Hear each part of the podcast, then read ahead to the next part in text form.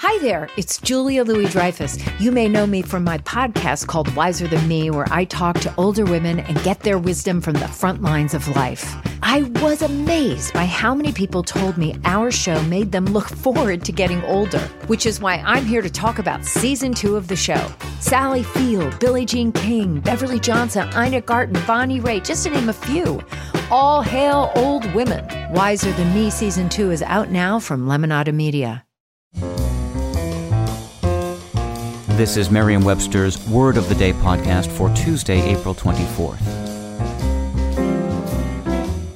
Brought to you by the new Merriam Webster's Advanced Learners English Dictionary, designed for students and teachers of English as a second language. Learn more at learnersdictionary.com. The word of the day for April 24th is kowtow, spelled K O W T O W. Kowtow is a verb that means to show obsequious deference or to fawn. It can also mean to kneel and touch the forehead to the ground in token of homage, worship, or deep respect. Here's the word used by David Brooks in the New York Times. It's not honorable to kowtow to the extremes so you can preserve your political career. The word kowtow originated as a noun, referring to the act of kneeling and touching one's head to the ground as a salute or act of worship to a revered authority.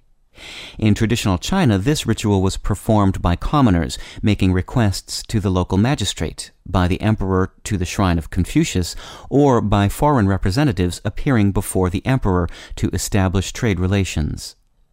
In the late 18th century, some Western nations resisted performing the ritual, which acknowledged the Chinese emperor as the Son of Heaven. The word kowtow derives from the Chinese word koutou, formed by combining the verb kou, meaning to knock, with the noun tou, or head. The noun had arrived in English by 1804, and the earliest evidence for the verb dates to 1826. With your word of the day, I'm Peter Sokolowski. Visit the all new learnersdictionary.com, the ultimate online home for teachers and learners of English. A free online dictionary, audio pronunciations, custom study lists, and interactive exercises are available now at learnersdictionary.com.